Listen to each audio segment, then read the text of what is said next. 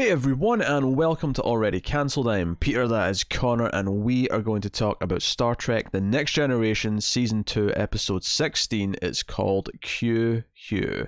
So, full spoilers for the episode, as always. Uh, so, yes, we are going to talk about Q Who, and it's. um Q's back, obviously. I mean, that title kind of gives that away. But uh, this is a very big episode, and not just because, not just because we know that the Borg are going to become a big deal. I, I, I think what was clear when I was watching this is that even this episode, it feels like they are a big deal already. It doesn't feel like oh, this is only because of their reputation from later when the you know the big episodes come later. This already feels like no, we know we have something special. We're teasing them out properly, and Yeah. we're building to it properly. You you get the impression that when this aired originally and you watch this, it still felt like this is something. Even the start of the episode, there was something just more confident about the way it was constructed. There was something more confident, not only in the opening scenes with uh, with Picard and that, but even uh, in fact something I was expecting to happen right away. Because the first thing we'll, we'll talk about is that. Uh, we get introduced to this new character, this new ensign that's on board, uh, Sonya Gomez. I'm just glancing at her name here. Um, and you know she spends some time with Geordi, and she's kind of nervous. She's just joined the ship, and she's kind of you know always talking, and he kind of like acknowledges she's always talking, but he's, he's not being a dick. He's like, like he's not acting annoyed or anything like that. He's like, yeah, it's okay, right? You're excited, you're nervous, whatever. And we spend some time getting to know her. And we have a funny little beat where she drops her hot chocolate on on Picard, and you know makes all all sorts of promises about doing her best and working to the standard of the ship and yada yada yada. And you know, so it's just an awkward moment, and Geordi kind of smells and goes, "Well, he's not going to forget that first impression, for better or worse. That one's going to stick in his mind." Um, It's true. and all I could think during this whole whole scene, and admittedly, if you were watching this airing originally in 1987 or whatever, right, this wouldn't be the, the case because you wouldn't know what the episode was going to have. I, I I knew Borg were coming, and I know what Borg are because of reputation, Yeah. right? Uh, and I've also seen First Contact, so I've I've even seen some Borg in action. But the entire time I was watching this, I was like, we're getting to know this character because she's been, she's not literally in red, but this is a red shirt, and she's going to be Borgified. I was expecting. I, I am shocked that by the end of this episode, the Borg didn't nab her and turn her into one of them, an assimilator. I suppose is the word I should use.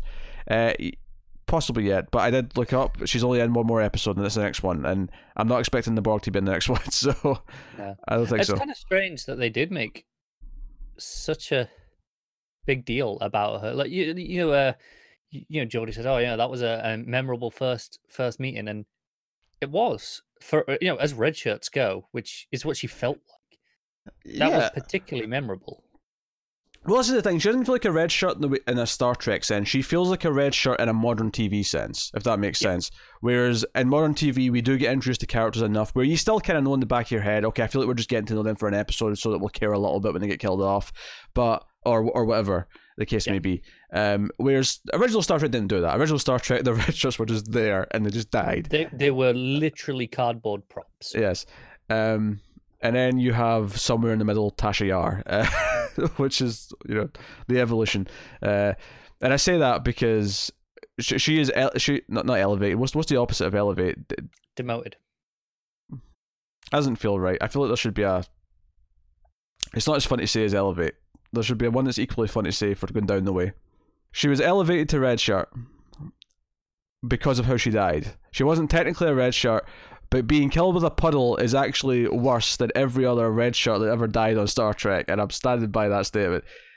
Anyway, so yeah, so that's the char- character's interesting, and the introduction. So if she is just going to be red shirted, as it were, in next episode, and I think it's interesting that once again it's the same. Like it's not red, it's gold she's wearing, but that is notably the color the engineering department are wearing, which is what Scotty wore, and he was red. And I, I think that's a. Again, I'm not quite sure why engineering and security ha- both have gold. That, that, that makes no sense to me. But um, people have said in comments in the past that all makes sense, and I still I don't I still don't get it. Why- Does why- it? Um, I don't know. I, I I get everything else with the colors. I don't get why engineer. I don't get why the head of security and the head of engineering are both in gold. If they were if they were both in the same color, but they're the people that work for them are in different colors, I'd accept it because they're the heads of the departments, and that's what it means. But, But they're it's not. Yeah, we we see security and engineering all the time in gold. So yeah. anyway, uh, so yeah, we spent a lot of time introducing to this character. Um, given that I did kind of look ahead, I peeked ahead and saw that the actress is only in one more episode and it is the next one. Um, I feel like maybe they were just setting her up for next time. Uh, Perhaps, which in itself deserves credit for that's serious foresight as as far as this show goes. You know, as far as Star Trek goes. Hey, you say that, but they, they referenced the finale, season one finale this episode. They, they brought up the outpost being attacked, and we, we even speculated at the time it was the Borg, and um, you know, as as mentioned, I mean, it's just a small passing thing, but it is there. No, no, it is, it is. Uh, I, I just like obviously that was a big thing in the the end of a season, whereas you know, just a few episodes ago, we commented how uh, Riker's dad was kind of offhandedly mentioned the episode before he oh, showed oh, sure, up. yeah. And it felt like, okay, that was a small little thing, but it felt like more connective than we typically expect from from these shows. So this to actually set up what is probably still a red shirt with an you know an entire episode before is is quite uh, a considerable you know step forward as, as far as this goes. Assuming there's not more of a story here, like maybe she was meant to be a recurring character, and for some reason they changed their minds or fired yeah, her or something. I mean, that's always possible. I mean, there maybe a, yeah. maybe a story behind it, and that's fair. But uh, I really felt they were setting her up to be the the victim by the end of the episode, and that never happened. She just kind of disappeared after the first like ten minutes, but she got a decent amount of time in that first yeah. ten minutes, um, which isn't actually a complaint, uh, bizarrely, because I actually enjoyed all the scenes she was in. I wasn't sitting going, "What would what we doing wasted time with this new character?" Um, it wasn't until later I realized it wasn't super relevant to the episode, but I never felt in hindsight that because if anything. I think the, the one thing it succeeds in, in the context of the episode, is because she's so fun and bubbly and hopeful about everything that it contrasts nicely with just the absolute terror of the Borg once we actually get to the the darker stuff. Yeah, yeah. So because it gets there. Because it, so it does achieve that at the very least, and I think that's good. Um, this episode's fantastic. This might be the best episode of the show so far. Um, we said that twice earlier this season. Uh, they have competition. Um, I think there's an argument between this and Measure of a Man. I think they're both.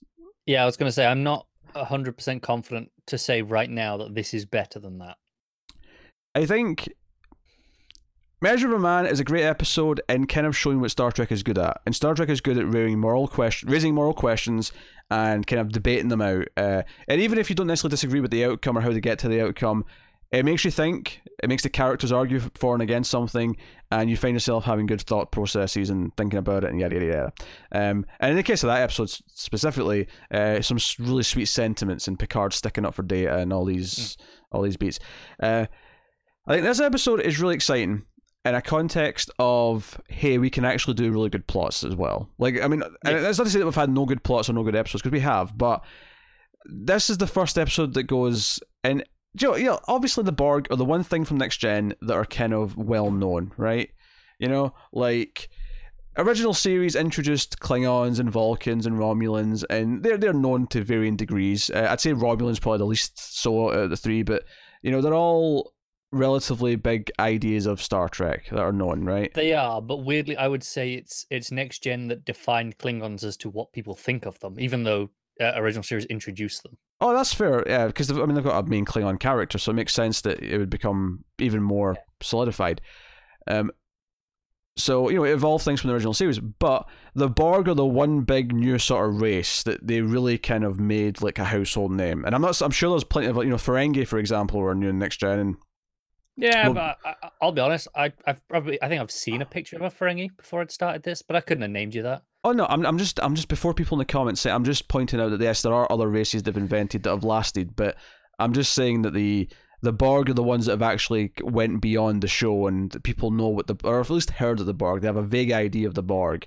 Yeah, um, no, I, that's what I was saying with the, the the Ferengi. There is, you know, I'm someone who is, you know, maybe I wasn't always into to Trek itself, but generally speaking, you know, nerd pop culture, whatever.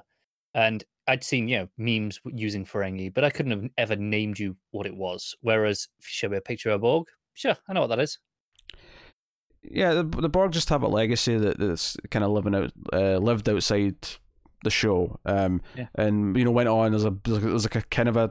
I mean, Voyager kind of does something similar to Worf. There's kind of a Borg-esque character. Um, I, I, don't think it's it's not as clear cut as she's just the Borg, but you know, there's a Borg-esque character on the in the main cast. It's it's so playing on. with that sort of same sort of trope here. Yeah. So, um, you know, but obviously before we even get to the Borg, we, we get to Q because we you know we the Borg don't come until maybe halfway through. We get Q who appears. Uh, you know, Picard's going to change his uh, hot chocolate stained outfit, and he goes into the turbo lift. He wants to go to his quarters, and instead of spitting him out his quarters, it spits him out in a shuttle, which isn't even attached to the ship. you know, it's, it's Q using his Yeah, it's not even remotely nearby. yeah yeah he's you know he's he's. We never actually know how far away he is, but miles, thousands of miles. Who knows? Outside of the scanning range. Yeah, doesn't matter. Um, but Q's there, and it's you- him using his powers again. And I'm sure, I'm sure we probably uh, compared him to Mxyzptlk uh, back earlier in season one. If we didn't, we missed a beat there. No, I think I think we definitely did. I remember doing it. Um, but what I thought was notable here, just going back to that comparison, if you don't know who Mxyzptlk is, if you're not like a DC Comics or Superman fan, um, he's this uh, fifth dimensional. Uh, and the word I'm going to use here as the reason why I'm bringing it up is because in this episode, uh, the word imp is thrown around, uh, and that is what Mixie is. Mixie is referred to as an imp. Uh, Yes. so uh, that really stuck out to me to the point where I'm actually convinced the writers know exactly, like I, I feel like the people on the writing staff in this know they've got a Mxyzptlk adjacent know what? character. I think we did have this conversation before because I think we said that the, the exact same thing whenever he popped up one of the other times of they know because there was some sort of not quite exactly on the nose reference, but enough that it was like, yeah, okay, it's too coincidental.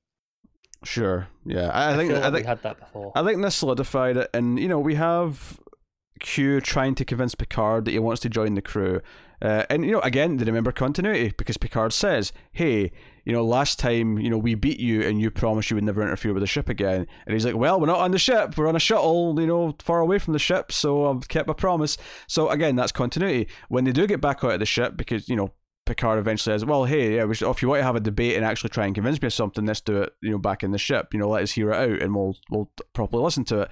So he just kind of snaps his fingers, and they're they're on the, the ship. They're in the, the bar area, and you know we, we have Riker actually references the first time they met, which was episode one. Uh, you put us on trial for humanity. They reference when he tried to recruit Riker. So again, all this continuity is being referenced. It may not be super serialized like a modern TV show, but they are actually doing a lot of. They're putting a lot of effort into remembering things and actually bringing things up again. Which, let's be honest, is more than we can actually say for some some modern TV shows. Looking at you, Flash and Supergirl. Um, yeah, those are different beasts though, because they're actually trying to be serialized and still forgetting things, which is a whole, Oh, I know. which is a Oh. whole special classification in and of itself. uh, so yeah, but so a bit of a, a bit of a plot twist here for me. I don't know if you were expecting this, but uh, Guinan. So before before Picard even comes back to the ship, Guinan's just kind of looking around. She's having a weird feeling. She's kind of and, uh, and this is the first time as well. I think we've ever just cut to her on her own. It's always been you know someone else is in the the, the bar area. They're having a drink. They're talking to her, getting advice, whatever. Yeah. And we cut to her, and she's just on her own, and she you know she sort of senses something. She's looking out.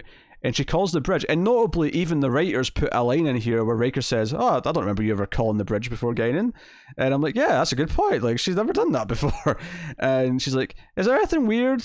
And Riker looks over at Worf and he's like, Anything? And he's like, nah, readings are normal. He's like, Why? What's up? He's like, oh, Just a feeling. Probably nothing. Um, and it couldn't help it. So, so Guinan joined the cast as a recurring character uh, this season. You know, that was a season two, episode one kind of onwards thing. It's not been every episode, but she's been kind of around, you know, Just popped in and out. yeah, every two or three, more or less. And you know, if they again, if they had this planned that she was going to have this backstory that we kind of discover here, that she knows who Q is. You know, Q. Q, uh, you know, is there, and Guinan like sort of pops up. I actually laughed a little bit, but if I have any complaints about the episode, is that Whoopi Goldberg standing with her like her claw like formation, waiting to attack. That was kind of making me giggle a little bit. Um, but uh, yeah, yeah. Q references that he, he, you know, she dealt with them or he dealt with her hundreds of years ago. So Guinan's old. Guinan, like who I assumed was human. Yeah, I think he says 200 years ago at this Yeah. point, but even that still is okay. And I think even before we get to the mythology that we're adding with the Borg and stuff, the idea that you know they mentioned multiple times in this episode the reason why Q's kind of given them these tests and wants to sort of talk to them and join the crew is that you're kind of venturing beyond into new parts of the galaxy that the human race, the Federation as a whole, almost has never been in, and you're you're genuinely going to be discovering new things. But Guinan's Guinan's people, where she comes from, they have been out here. They come from further out. Uh, so I think it's very interesting that we have the core Federation starting to go outwards and outwards, and we have you know the Enterprise doing that. But there's actually other people who have already travelled further from the other direction who have already integrated uh, into the, the Federation world, into the Starfleet world, and Mm, that, is interesting. that is kind of fascinating. It's- Um, It's funny because you say you know you had you didn't really know this was a, a thing, and I didn't think I did until I started watching. You know, you know the, the scene happened. I was like, I I knew this, and I don't know how I knew this. Obviously, I've just seen it at some point. but- mm, Once it started, I was like, yeah, I I kind of just it was in the back of my brain somewhere. It kind of just triggered. yeah, I never. I, I said when when he casually. First of all, her knowing who Q was was just like, wait, what? And then she, casually mentioning, you know, two hundred years ago. I'm like, okay, all right, Guinan's got a bit more going on here than I was uh, expecting. It was when he called her an imp. I I feel like I've seen that before. I don't know why or when, Yeah. but And you know, so he calls her the imp, but of course we think of him as an imp because we're thinking of Mxyzptlk, which makes me think that her race is on some kind of similar level. I mean, she, she, she I mean, several times in the episode when they ask her about Q and the Q Collective, who who we did hear about before, she says, "Oh, some of the Q Collective are actually, you know, bordering on decent, and they kick, they, they've they've kicked Q out because he's a bit of a, well." A renegade, a child, whatever you want to call him. A that, that was that was rather polite. and yeah, but you know, Picard never kind of flinches when he finds out that she's been around this long. So clearly, he knew that she wasn't, you know, just human from Earth. You know, she, she- you know, yeah. He, he, he, they've known at least to some extent who she is, even if they don't know about her past and the fact that she knows Q. Um, so this was interesting, especially since the last time Q was here was you know mid late season one. You know that, that episode we tried to get Riker. So it does make sense that this has not come up yet because Q's not appeared. And you know since that since season one and Guinan's not only been here since the start of this season, so you know It all continuity.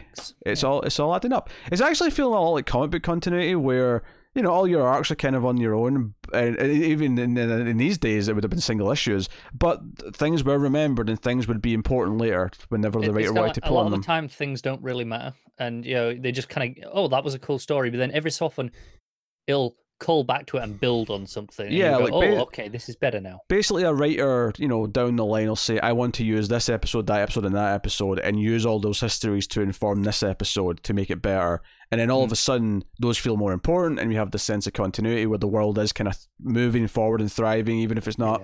Yeah. E- Even if it wasn't the intention at, uh, in the original episode, the fact that it's done here makes them retroactively feel part of the story very organically. Absolutely, um, and that's actually how a lot of TV is written. Uh, believe it Oh, or yeah. not, um, oh no. uh, t- TV is largely made up more or less as it goes along. even some of the highest profile serialized shows, uh, uh, fa- famously uh, Breaking Bad, in its final season, there's the, the the flash forward stuff. They didn't know how they were getting there. They didn't know what they were doing. So they they put that in and went, eh, we'll figure it out. Yeah, uh, it's a method of writing TV, and some people are very good at it. I mean, I do obviously appreciate when they do have things plotted out. Look at Mr. Robot right now, which was clearly very planned from the start. It's too meticulous not to Yeah. have been. Um, but there is a there's a genius to both in doing both well. Um, Yeah. doing one over the other is not necessarily the better option. Um, but uh, they can both have Yeah. good results. We- So we just mentioned two very well regarded shows in in both styles there. absolutely. So so big big yeah, so big things here, big things. Um, immediately big things, and you know there's kind of a smugness, you know, because because Q is basically saying, hey, like you're about to face things you've never faced. You need me. You need my help. Uh, hell, I'll even give up my powers. I'll, I'll be as weak and feeble as you, but you need my help. And they're like, no, no, we don't need your help. And Riker's, I mean, Q calls them smug and arrogant, and I agree with Picard. They're actually just being very proper and not giving in to his weird demands and whatnot. But Riker does almost get a little smug. Like he's got a smirk in his face when he says he doesn't need him. And it just does. Does does feel rather Riker though, doesn't it? Yeah. But Riker, I think, is just always a little bit smug. There's just a little bit of smugness in Riker. Yeah, yeah, there is. It's always there. So, Uh, so what does he do? He he slingshots them to a part of the galaxy they've not been in. Uh, it was, I think it was like seven thousand light years or something like that. He said. Um, it was far. Yeah. And okay, new part of space. Where are we? What are we doing? And Q kind of disappears. He kind of pops in here or there for the odd little one-off comment, but for the most part, he's gone until later. And very quickly, there's a there's a vessel up ahead. Uh, nuclear vessels, uh, to quote Chekhov. Um, there's a vessel up ahead. Um, and I can't remember the exact sequence of events here because you know at one point Guinan goes into the uh, the room. I think it's after the, yeah, it's after they actually see the ship, the cube, the the Borg cube, and uh, she actually knows what they're called. She says they're the Borg, and they have completely ravaged planets and taken you know everything as raw material, including the people. You know that's how the Borg work. They take people and resources. Um, and right away, there's some interesting things here where like you know Data's doing his readings and his scans, and it's like, well, there's not really life forms on board. There's also not really a bridge or not really any of these things. And I'm about to praise something here. There's something I'm about to. So the Borg is a concept that I've always, uh, you know, felt interested enough in. But you know, this is the first time, and I get I did see First Contact a long time ago, but it's been a while. I don't really, you know, recall. This much is the first time with context. Yeah, and one of the things I love, right, one of my favorite things of all time is the Terminator. And just recently, I talked at length about the Terminator movies because the new one was coming out. So we did all the reviews on the, the sci-fi movie podcast that we do called the the ACE, the Atomic Cinema Experiment. And Terminator One is my favorite of the two Terminator movies, and there's only two that matter. that's the that's the important information. But and the reason why it's my favorite of the two, even though Terminator Two is fantastic, is because I would describe that movie as cyberpunk horror. And there's not a lot of cyberpunk horror in the world. And almost immediately, this started to feel intimidating. It started to feel like this is soulless and that there's no personality. And what do I like about Terminator? I like the idea that it's soulless. I like the idea that even Skynet itself doesn't have a face or a voice, doesn't care to have a face or a voice, doesn't need one. It, And- it doesn't even have an opinion.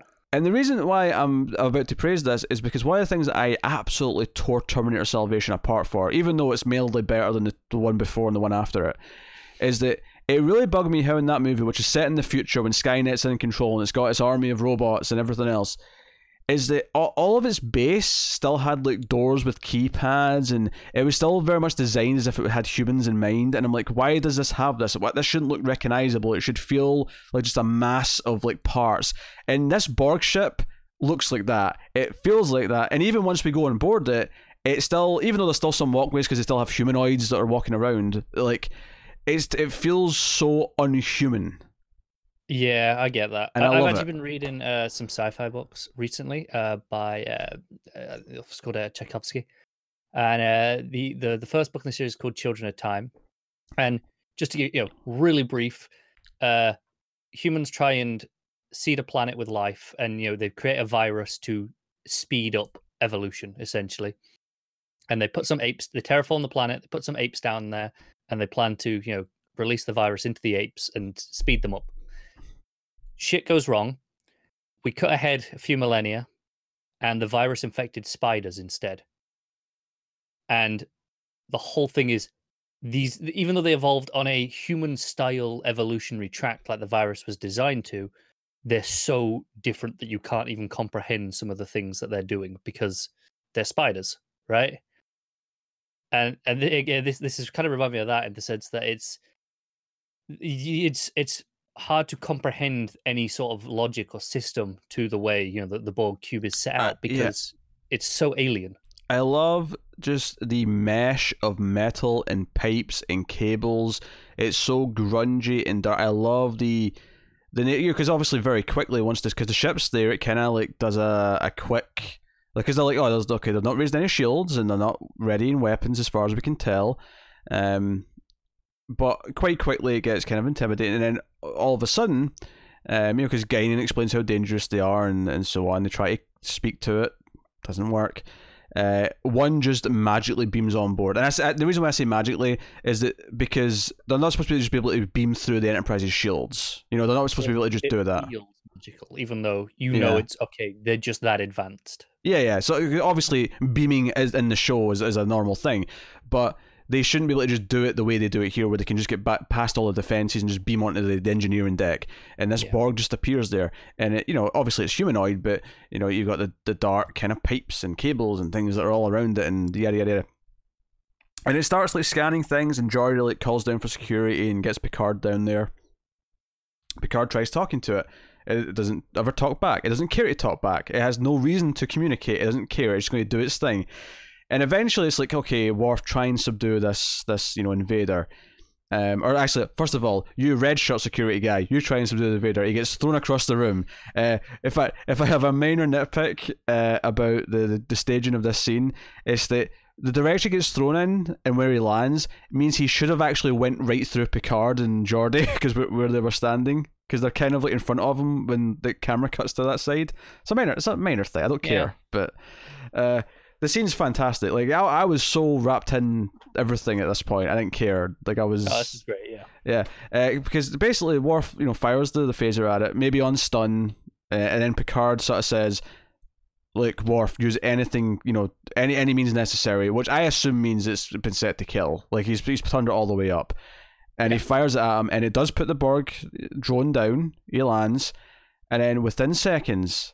A second Borg drone just like you know beams onto the ship and starts continuing exactly what the previous one was doing because he was, he was at the computer just sort of scanning and you know doohicking and whatnot and you know he just keeps continuing. It's it. What was interesting is that this one, so Worf again tries to fire on the second drone, and all of a sudden there's a shield that's kind of like always shielding wherever the blast is going to hit. It's like it's learning. It's like okay, the last one got hit with this beam. We're coming prepared, and it's just so methodical. And as soon as the thing's finished doing what it's doing, he just phases away, and then the one that was lying down phases away as well. And so that's it. It's like they were never here, and Mhm. everyone's like, "That was creepy as shit." Like, were- what the hell just happened? they were probing her ship, they were learning things. Um, and it's at this point where they go to the ready room with uh, Guinan and they're asking her questions. She's explaining some stuff and how her home world was, and she wasn't there personally, but you know she's heard that her home world was completely taken by the Borg, and she's kind of a, a survivor of her, of her race. Obviously, there's a lot of them still around because they were all spread out through the galaxy, but the you know the bulk population, the home world is is gone because of the Borg, and you know, like as they're having this conversation and they're debating what to do and like you know how to fight it, if anything. And you know, I think you know Q probably jumps in here for a second. He definitely does later on because he does the thing where he disappears out of the chair and the chair's spinning after he disappears, which I liked. Because of course, Nice little touch. He's a theatrical little bastard, isn't he? Oh, he absolutely is. And he's trying to convince Picard that he needs him. Um, you know, there's a there's a you know there's a, a a message comes in. You know, it's like, hey, something's coming through the comms, and we get this robotic voice just saying, "We have determined that your ship is not capable of fighting ours. Uh, do not try to resist or defend yourself." and that's it. Matter of fact, no no interest. Again, why would it want to negotiate? Why would it want to gloat? Why would it want to do anything? It, It- like it- uh, it's it's not got opinions and feelings. It's just fact. It just is, yeah. That's what's so It- beautiful it- about it. It- It's not. It's not making a threat here. It's just a statement. Yeah. Um, and I love it. I love it so much. And you know, Picard's like, okay, you know what? So they can tell you they're ready room meeting a little bit. And even though Guinan's against it, Guinan's like, no, this is crazy. You can't do this. Picard's like, no, Riker getting away team ready. And he takes Data and Worf. They go over. And when they arrive, even though there's rows and rows of Borg, which by the way, I like the set by the way. For the for, first of all, Mm, you felt good. you felt the scale. Um, even though they clearly had like one bit of a walkway and the rest of it was, you know, Yeah, but it, it still looked good. Yeah. Um, they just don't care. And Riker points out, like, well, either they don't see us as, as a threat or they don't even notice us. Because when they're not being used as actual drone like soldiers, they're just plugged into the wall, and their their collective mind is is running the ship. It's like the the entire collective is making all the decisions. Is it's not single minds, and you know even Troi kind of points that out the first time it talks to them. She's like, "Hey, there's, there's no individual minds to read. It's all one It's just one entity. Um, which also is very efficient because a like there's no time to like debate anything. It's just everything just makes its choice. Like the Borg make their choice as it is. It's kind of Um, impressive they don't have like a, you know, an intel. You know, like even when you're making a decision as a human with a brain, and you're thinking about doing something, you go, oh, "Should I do this? Should I not?" You know, you have you know, a few seconds of, of Oh, uh, sure. in a debate. But that's So- that's the other part here. That's still right. Is that they are they're basically a machine, so they're they're just doing it in a pure cold logical way, as opposed to Just, okay, just look at the, the numbers and go, Yeah. this is the outcome. yeah, because we, we have doubts, we have things to weigh up, and we have feelings, and the Borg have none of this. Uh, Yeah. And they have a nursery, you know, we, we have a nursery set, and there's like babies who, as soon as they're born, Kind of creepy as shit. yeah, get get their Borg eye thing on, and they're they're they're assimilating. I'm not going because because they're like, oh, you know, they're born organic and then you know, uh, you know, added onto, and I'm like, are they born or are they stolen? Like, I, I you know, like, you know, are they stolen from elsewhere? Yeah, it- Um, still elsewhere, but you know what I mean. Yeah, I don't, I don't know if we have enough information yet. I, I would guess stolen, but um, Yeah, I just because I know Riker says you know they're born like this, and uh, in the implication felt like they were born here on the Borg ship, and I feel I feel like Uh, he. I mean, uh, even if he is assuming that, he he is just assuming because how could It he is, yeah. possibly know that at this point? but yeah, uh, no, no, it just it just made me wonder, and I'm like, oh, I, I think the point is is that just that anyone who has a Borg was born organic. Yeah. And is assimilated. Uh, it's just that some of them are babies uh, that they're taking, I guess. But may- maybe, I mean, hell, maybe it's next season we'll see there's like a weird, like demonic nursery where they're actually keeping, you know, women prisoner. very And, interesting, like uh, with this asexual reproduction system, in in a way, you know, uh, that it it can create a biological life to then assimilate into itself. Yeah, I'm gonna I- I'm going to guess they can't create life, and it is all the babies are stolen. That'd be my guess, unless I'm told that otherwise. That was my assumption because that's why they expand, right? That's why they're looking for more. But I, I don't know. Uh, I, I wasn't certain enough. Yeah. Uh, Big Cube looks great. Everything about the set design, the mood, the music, even in this episode, I feel like it was a, a bit more sinister sounding than it usually has been. Mm, yeah, Uh, it, it felt like all those cheery, light-hearted episodes of Star Trek. It's like, oh yeah, that, that- that's not even the same show at this point. Like, what? what this is. it does feel completely different. Yeah, this this feels intimidating. Um, Yeah. And you know, eventually Picard's like, okay, everyone get back now immediately, because he even says, says to O'Brien like. If, if at any point the, the signals of our away team start to waver, you beam them back immediately. You do not he- you don't hesitate. Just bring them back. Yeah, it's the point where they're like the ship's just repairing itself, where they they're like, right, bring them back now. Yeah, uh, yeah, because they, they zoom in and we can see like the, the, the metal bars sort of reform and Yeah, uh, do whatever else. And um, it's actually uh, somewhere in the middle here um, when the, the Borg ship kind of attacks them and kind of like slices out like a a cylinder of the ship. Like it sort of slices in and like cuts it out. Al- Almost like if you had a cookie cutter and like pulled out Yeah. the, the part that you cut. Um, and it's like part and, it, and as it was coming out, I was thinking, is that like different decks of the ship? Those like sort of levels I'm seeing in it because it's coming. Out, it comes out the saucer section, and then you know Picard says, "Oh, like you know how many casualties, Worf?" And he's like, "Well, there was 18 people in that section of the ship, and now they're missing. So 18 people got killed. Like 18 people on the, the ship got killed. So Yep. there there is weight like to, to not not just to the Borg as a threat because I kind of bought them anyway, but there's weight to Q's tests where because because Picard the second time they have the meeting and, and he shows up for a little bit. Uh, you know, like you know, Riker's like mad at him. He's like, "Oh, people, you know, are part of our crew are dead, and you you've done this by bringing us here." Um, and Picard says, "Hey, Q, if this is an illusion, if this is one of your games, you know, tell us now because like you know we're we're mourning it's not funny anymore. yeah, we're mourning 18 dead. And is it nope, this is real. Um, and from Q's perspective, you get the, the genuine feel, as much as he's very playful, that he sees this as necessary. You need to know how serious this is. He's making a point. Yeah. Um, and so they try to run at the end. There's like max warp speed, let's just run. And no matter what, the, the Borg ship is catching up to them. It's kind of uh, terrifying just watching this cube. Get closer. Yeah. Just a cube. Just the an animate object kind of idea of it.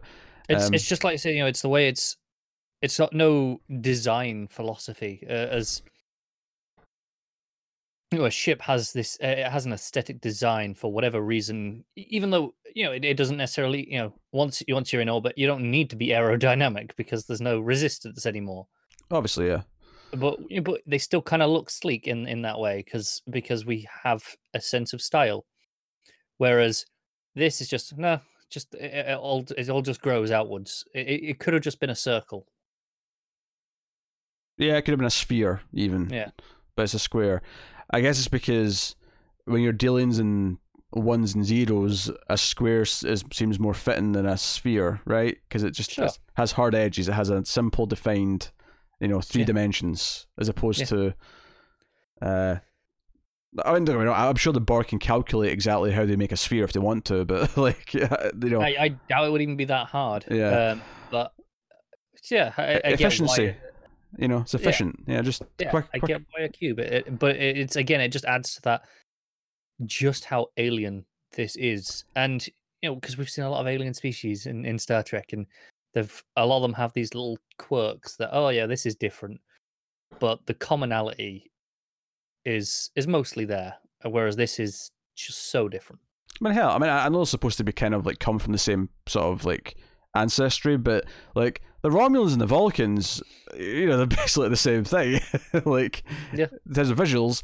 Uh, so you know, it's it's interesting. Um, so now there's a big chase, and essentially they get out of it because uh, Q starts popping up in the bridge, and Picard says, "Okay, this was all to make me admit that I need you. So I'm admitting that I need you. Get us out of here." So they only survive. They only, I mean, admittedly, the only reason why they're there in the first place is because of Q, but they only survive because Q, you know, uses his powers to snap them back to where they were to begin with, and when Picard goes to see Guinan later in the episode, you know, at the end, it ends in this really somber note. You know, she points out that now that they know you exist, they know that there's civilization out this way, and they know that you're, you know, represent a whole, you know, world of people. Um, they're going to be coming. Yeah. Like uh, now they've got a scent essentially, you know, to compare it to a dog, they've got a scent. Um, and you know, I felt I felt this, because I think what's great about this episode is that the entire thing works on its own as an introduction to the Borg. They seem very interesting. I, I actually love the the budget for it, if that makes sense, because I think that if you're almost too sleek with the Borg, it will look almost too hokey. I think there's something special about just how grungy it feels because it can only have so much money spent on it. It kind of it, it gives this feel of scavenged, right? It's, yeah. the Borg just used whatever they had at hand. I, I think um if you if you if make it too sleek and too professional looking, it almost takes away from their their image. It's kind Oh, of like how um like you know part of what makes Texas Chainsaw Massacre such an effective little shitty movie is because it looks so rough and it feels so grimy. Um, it adds to the whole thing, and I think that's kind of what I mean with the budget here with the Borg. Um, you know, and but, but, but budget. I mean, obviously, I'm sure at the time this was a high budget for a TV show, but that '80s TV budget is not nothing compared to you know I mean, today's TV budget. T- today's TV part. budget, uh, then's movie budget, you know, whatever, what Yeah. you want to compare it to. Uh, so, no, I really like that. But what I like about the whole episode as a whole is that not only is it a great introduction to the Borg, it knows that it's just an introduction. It, this is clearly setting up for the future. This is not the end of the Borg. This, this wasn't like we have a one and done story where we meet the Borg, there's a crisis, and we solve the crisis. This is no. This is to scare the shit out of you to know that the Borg are coming back. Yeah, I think that's the difference between like well, you know, going back to the, the original series where you had you know Klingons for the most part, Romulans. I mean, even Khan. It was like, hey, they're just stories, and then we happen to revisit them later. Whereas this is intentionally, this is the start of something, and and it's the start of something as a long game as well. Because you know, even at the end here, they're like, they're not going to be honest straight away. It's going Yeah. to take time, but they are coming.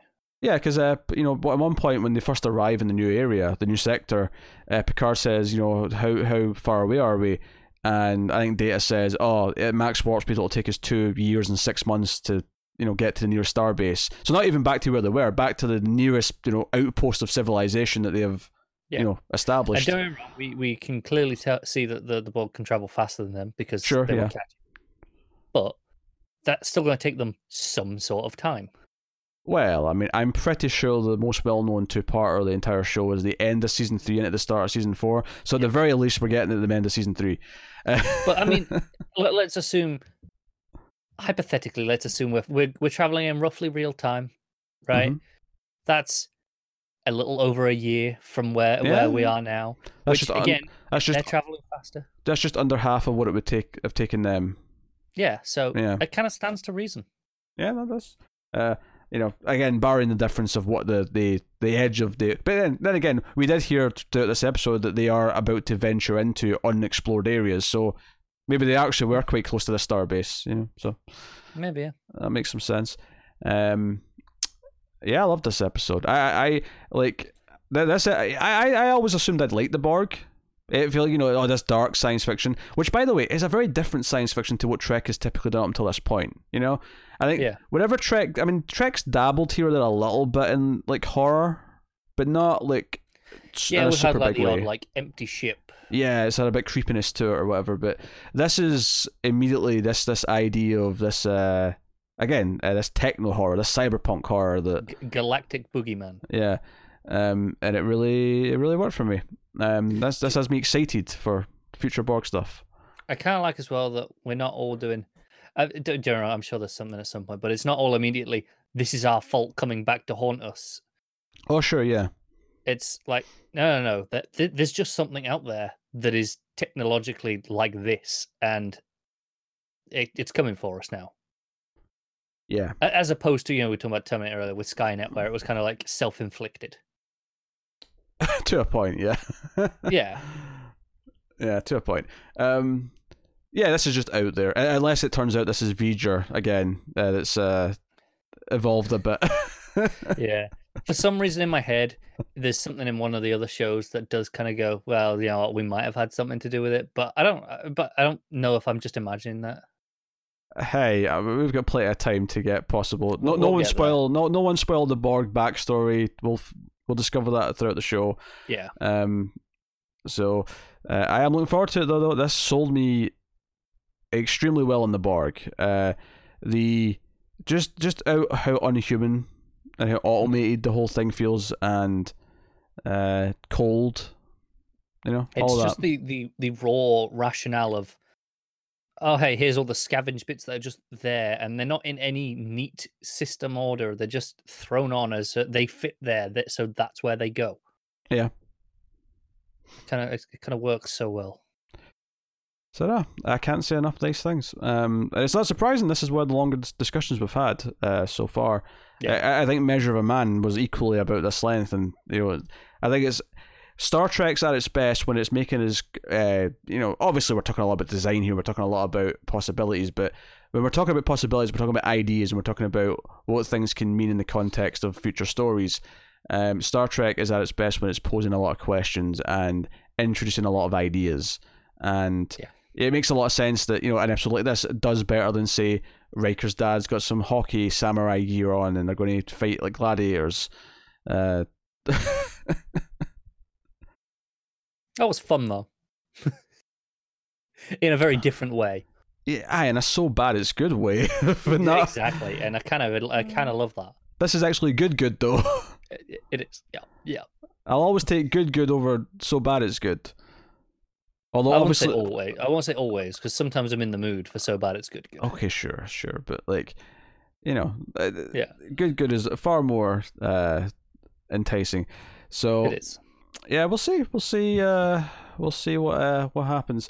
Uh, but now, admittedly, I I- I think we have peaked for the season. Uh, although we don't actually have as much left of the season because this season's a little bit shorter because of a, a writer's strike that took place in 1988. And the reason why I know that, even before looking up like anything, is because I know that from the Halloween Four writers' commentary.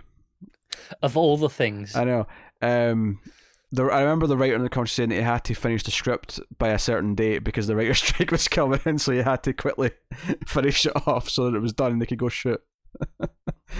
Sounds Uh, about right. Yeah, that's that's sort of about right, doesn't it? Uh, so I'll tell you what's coming next time. Uh, so we only have 22 episodes this season. Uh, this was episode 16, so uh, we have six left. So episode 17 is called The Samaritan Snare. Uh, with Picard away for routine surgery, oh dear, uh, the Enterprise responds to an apparent distress call from pa- a Pakled vessel. I think the biggest thing this episode needs to answer is if it was so routine, why couldn't Pulaski just do it? Is she that bad at her job? She's on vacation. She wasn't in this episode either. No, she wasn't. On vacation.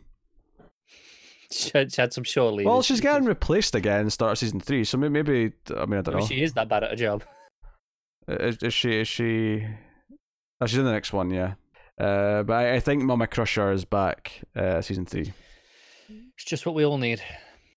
I like her well enough. She's better than Wesley. I mean, I- yeah. uh, Do you know what? I think I like her less because she's connected to Wesley. I, li- I like her more than Pulaski. I think No, I do. she has Uh, more chemistry with everyone. No, I agree with all of these things. I think though in my head, I just have a, a just an extra dislike of her because every time I see her or, or she's mentioned, she's automatically reminding me that Wesley exists. Well, don't worry. I don't think Wesley's around that much longer. Yeah, but I still know he exists. All right. Uh, that is uh, that has been Q Q Q Q uh, uh, episode 16, Star Trek The Next Generation. Let us know what you thought of the episode in comments below. Like and subscribe. Ding the bell on YouTube. Make sure you get the notifications. If you want to support us and everything we do and keep all the content coming, you can do that by rating the podcast on Apple Podcasts. Give us five stars. Helps more people find us. You can do it financially over in patreon.com slash mailfuzztv where you can support us for as little as $1 per month and get uh, bonus episodes of some of our movie podcasts and outtakes and things like that. Uh, you also, of course, at the $5 tier get early access to a bunch of stuff, including these Star Trek reviews. So go and have a look and see if you're interested. Uh, otherwise, uh, check out other content we have. Um, if you like classic TV show discussions, me and Tara are reviewing Twilight Zone. Uh, we're uh, by the time I think we're, it's hard because we're a little bit ahead in recordings, but we're we've started recording season two. I don't know if we're actually if we'll be on season two when this goes up. But yet. it's coming soon. Yeah, but we're, we've started recording season two, so uh, so yeah, go check out that. Uh, we've also been reviewing Firefly, which is not as, as old, admittedly, but uh, uh, we're almost done with that. So go and have a look at that too. Uh, but that is us. So thank you once again for watching or listening. We always appreciate it. Keep watching Star Trek, guys, and to everyone but Connor, live long and prosper.